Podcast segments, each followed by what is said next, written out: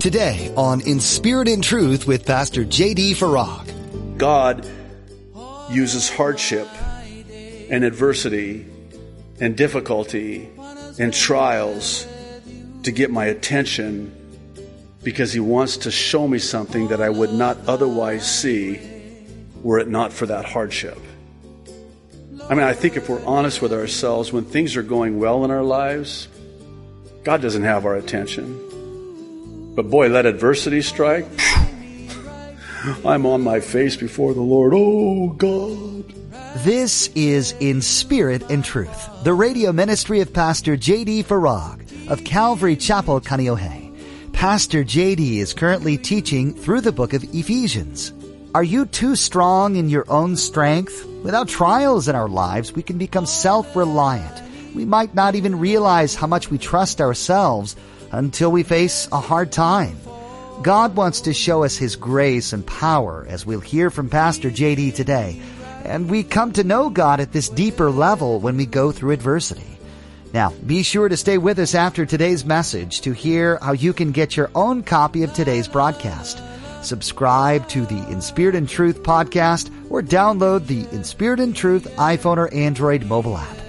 Now, here's Pastor JD in Ephesians chapter 3 with part 2 of his message, When Life Gets Hard. God may be ruining you for Him. Maybe better said, maybe it's more palatable if I say it this way. God may be breaking you for Him. That's the reason that you're going through what you're going through. Certainly, God had done this in Paul's life. You could say that God ruined Paul for himself, and it's evidenced in what Paul says about being a prisoner of Christ. Notice he doesn't say, I'm a prisoner of Rome. No, he doesn't say that. I'm a prisoner of Christ. You almost get the impression that he's boasting in this, not in himself. He's boasting in being a prisoner in Christ and for Christ. He knows that the Lord has him for such a time as this, if you will, imprisoned for a purpose. One of the things I'm, I never say I've learned it because that almost sounds arrogant. So I say in the present tense, not the past tense, I'm learning. Here's what I'm learning in my own walk with the Lord. The Lord is always about keeping me in that place of brokenness so that I'm completely reliant upon Him and Him alone. Because I know of my own propensity. I know of my own propensity. I know what I am capable of. And this is why we have sayings like this. Sometimes you can be your own worst enemy. Oh, no truer words were spoken. I look at myself in the mirror every morning and I am staring face to face, eye to eye with the enemy. It's me. There's that part of me innate within me, in my sin nature. And God has to break that. That self-sufficiency. That self-reliance. I want to talk more about that as we uh, get to the end. But notice also in verse 1 that Paul says he's a prisoner of Christ, but that he's a prisoner of Christ for the Gentiles. That's an interesting detail, isn't it? He says that because he knows that God has allowed the hardship in order to do that which God could not otherwise do had he not allowed the hardship in the first place.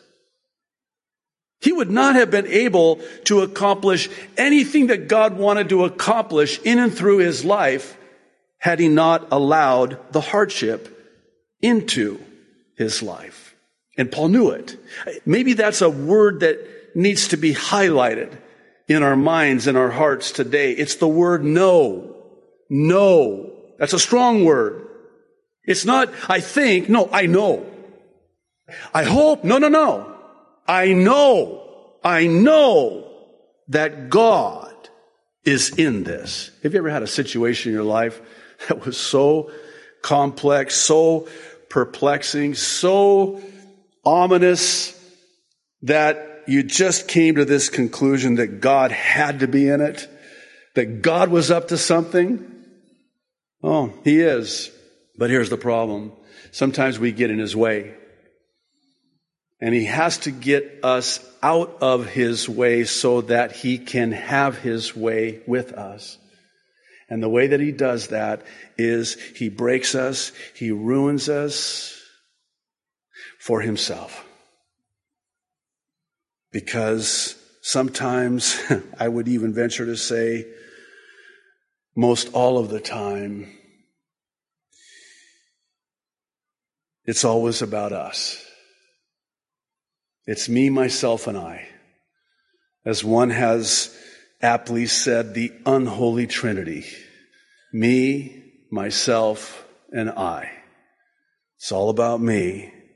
And God has to ruin me because of that. The second one is in verses two through six. And it's that God wants to reveal something to me. For Paul, God allowed the adversity and the hardship in order to reveal the mystery that through the gospel, the Gentiles are joint heirs with the Jews.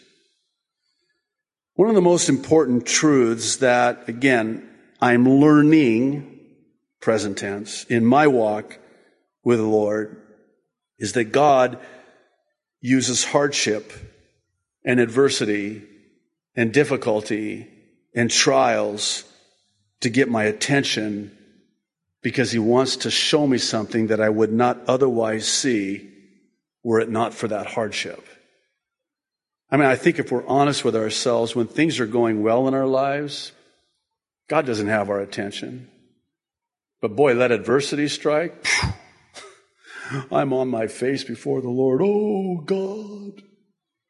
I think of another life verse in Ecclesiastes 7:14 which basically goes like this Solomon writing during times of prosperity enjoy praise the Lord when things are going good praise the Lord but when adversity strikes stop God's got your attention now and consider because God allows one as well as the other. He brings adversity alongside with prosperity. Why? Because man can discover nothing about his future. Another translation renders it so that man will look to God who now has his attention vis-a-vis the adversity that has just struck. Now that I've got your attention, there's something I want to show you. There's something I want to reveal to you. And it's only when we stop and consider subsequent to the adversity that strikes. And sadly, and I'll only speak for myself, okay? Eh, the Holy Spirit will speak to your heart, but I'll just speak to myself, for myself here and of myself when I say this. But sadly for me, because of my stubbornness and my obstinance Sadly for me, that's what it takes. Here I am, busy about many things. Pastor Martha, you can call me. And God wants me to sit at his feet and be a Pastor Mary, so to speak, instead. So what's he going to do? Well, he knows. He knows the drill. he knows how I'm wired. He knows that he has to bring adversity into my life to get me to stop and consider, okay, Lord, you got my attention. What is it that you want to show me? Oh, good. I got your attention now. And by the way, sometimes it's not always adverse. Sometimes God will use the hardship because he has something very glorious and grand that he wants to reveal to you. I never imagined God playing a heavenly chess game with us. You know that God wants us in His will more than we ourselves even want to be in His will? He will always create an environment in our lives that is conducive to us being in His will. He'll orchestrate the circumstances. He'll choreograph the steps of our lives, so to speak. And sometimes in choreographing the steps in our life, he has to bring that adversity because what he's doing is he's getting us to that place where he wants us to be. And by the way, that's the place we want to be. We want to be where God wants us to be. We want to be in God's will, right? So how's God going to get us there? Well, uh, sometimes we're too comfortable in point A, and how's God going to get us from point A to point B? The only way to get us from point A to point B is to disrupt point A. That's the only way we would ever consider point B, because if things are so good in point A, we have no interest or time to even consider point B. But boy, let adversity strike in point A. You know, you've heard it said that God comforts the afflicted, but sometimes God will afflict the comfortable. we get too comfortable, even too content spiritually with where we're at. And God has so much more for us that He wants to do in us and through us. So, how's He going to do that? Well, He has to disrupt our plans. He has to disrupt point A. And so now all of a sudden he's got my attention. He says, I want to show you this over here. And the only way I could get you to look over here at this and reveal this to you was to allow this to happen to you so that you would. Here's the third one. It's in verses 7 through 12. It's that God wants to show me his grace and his power. Here again, were it not for the hardship, I would not have a need to embrace his grace and in so doing see the working of his power displayed in my situation. Were it not for the trial, I would have never seen what God could do. I was just uh, thinking about this as well. Maybe this is a, a word for somebody here today, too. You know what they call something that there's no storms, just sunny all the time? No clouds, even. You know what they call that? A desert. Well, think about that. A barren desert. I think about trees, uh, uh, particularly palm trees and even plumeria trees and all the beautiful trees that we have here in Hawaii. When we first moved here 14 years ago now, I, I really took notice, especially the palm trees. I love palm trees because where I came from, they only had pine trees. I like palm trees better than pine trees. but it's really interesting because when those storms come, you'll see those palm trees like this, right? powerful storms.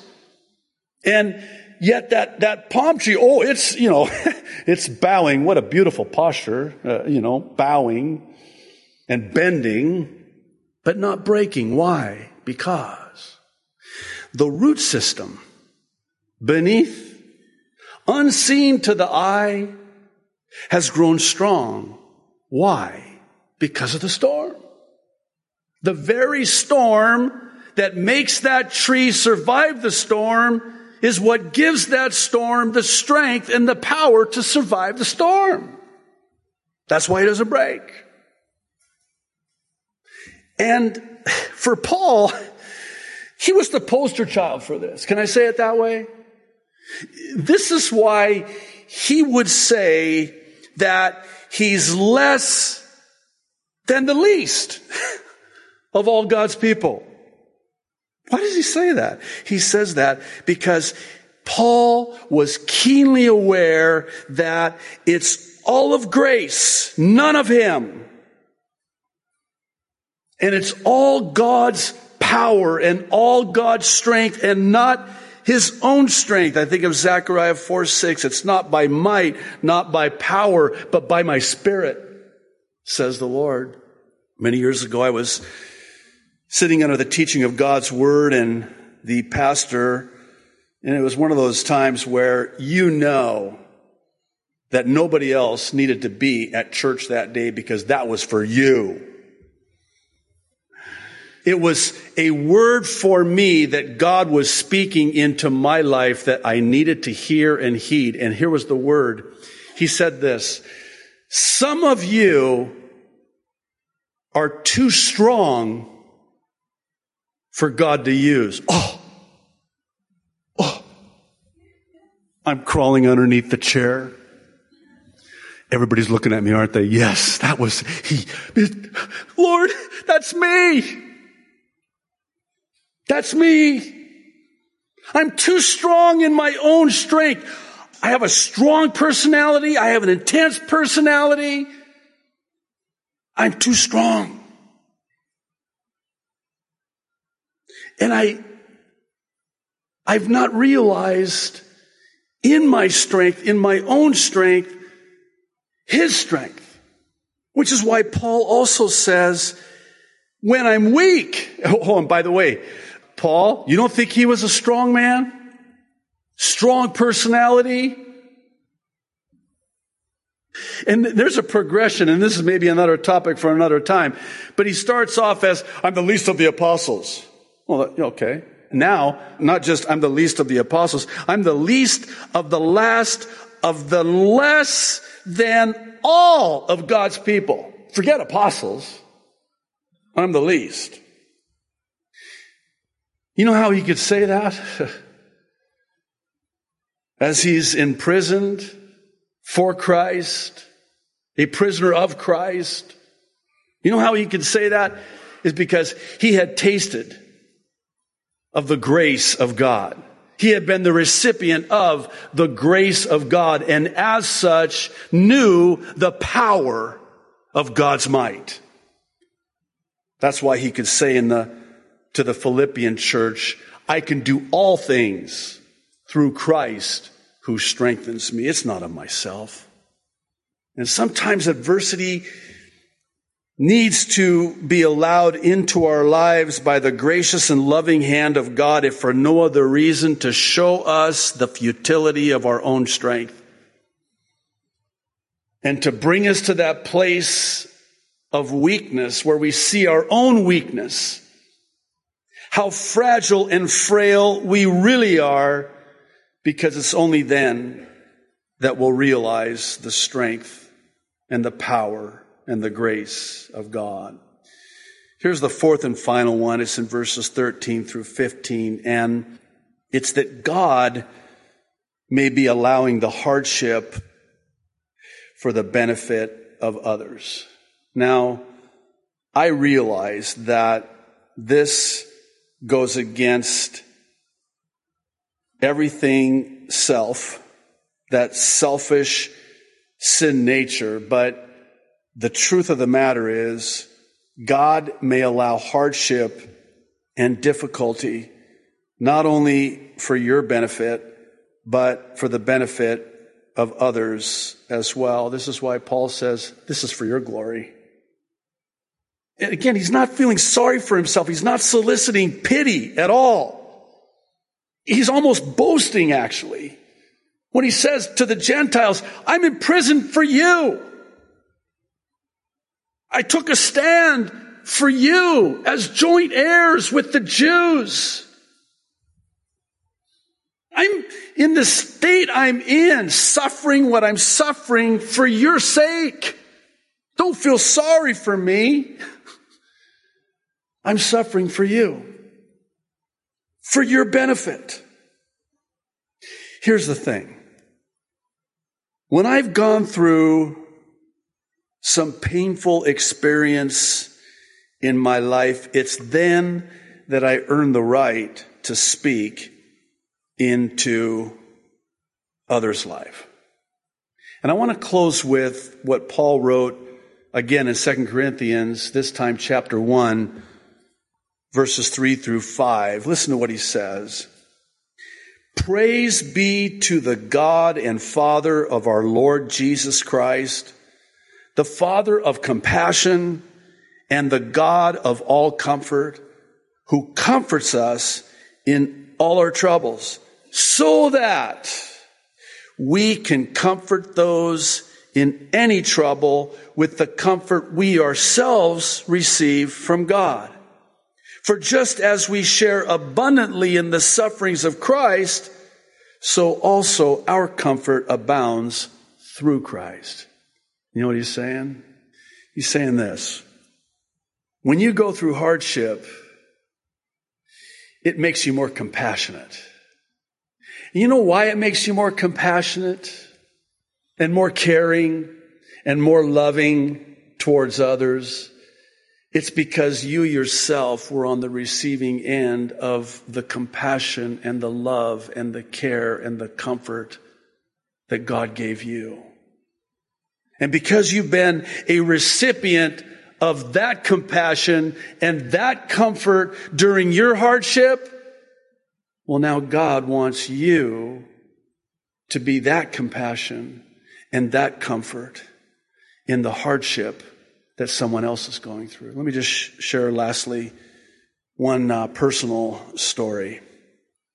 Back in 2006, May 4th to be exact, our daughter Noelle died and went home to be with Jesus. And to say that it was perhaps the hardest thing that had ever happened in mine and my wife's life would I think be an understatement. But God.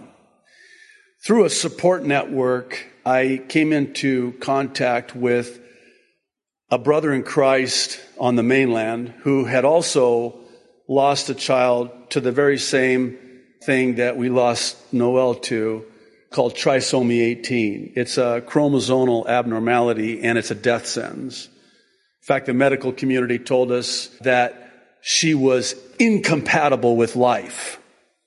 Our birth plan was a funeral plan. We took her home to die. And we knew it would happen, and it did happen. And then after it happened, I have this brother in Christ on the other end of the phone doing exactly what 2 Corinthians 1 verses 3 through 5 says. He was a source of great comfort, a great encouragement. And I am so glad that he went through that hardship that he went through with his child when his child died because God used it in my life to be a great comfort and a great encouragement in that hardship in my life. It may very well be that God desires to use that which He has allowed into your life, not just for your benefit, but for the benefit of others. We're so glad you joined us today for Pastor JD's continuing teaching in the book of Ephesians. If you'd like to learn more about the Apostle Paul's letter, we encourage you to continue reading ahead. As you do, ask the Holy Spirit to reveal the truths and promises contained in its verses to you. You can also hear additional teachings from Pastor JD on this book by visiting our website, inspiritandtruthradio.com. Listen online or download these teachings to have available anytime.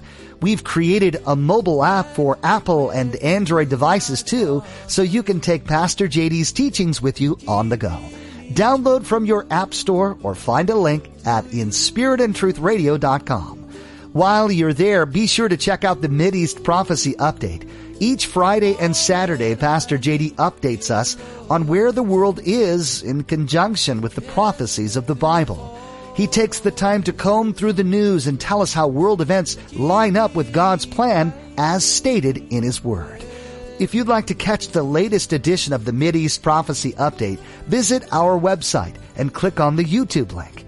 If you're in the Kaneohe area, we'd love to have you come be a part of our weekly services. Calvary Chapel Kaneohe meets each Sunday at 8:30 and 10:45 a.m. and Thursdays at 7 p.m. We'd love to have you join us as we praise the Lord and learn from His Word. Find out more at inspiritandtruthradio.com. That's all we have time for today. Pastor JD will have much more to share with us from Ephesians when you join us again, right here on In Spirit and Truth Radio. Holding me true.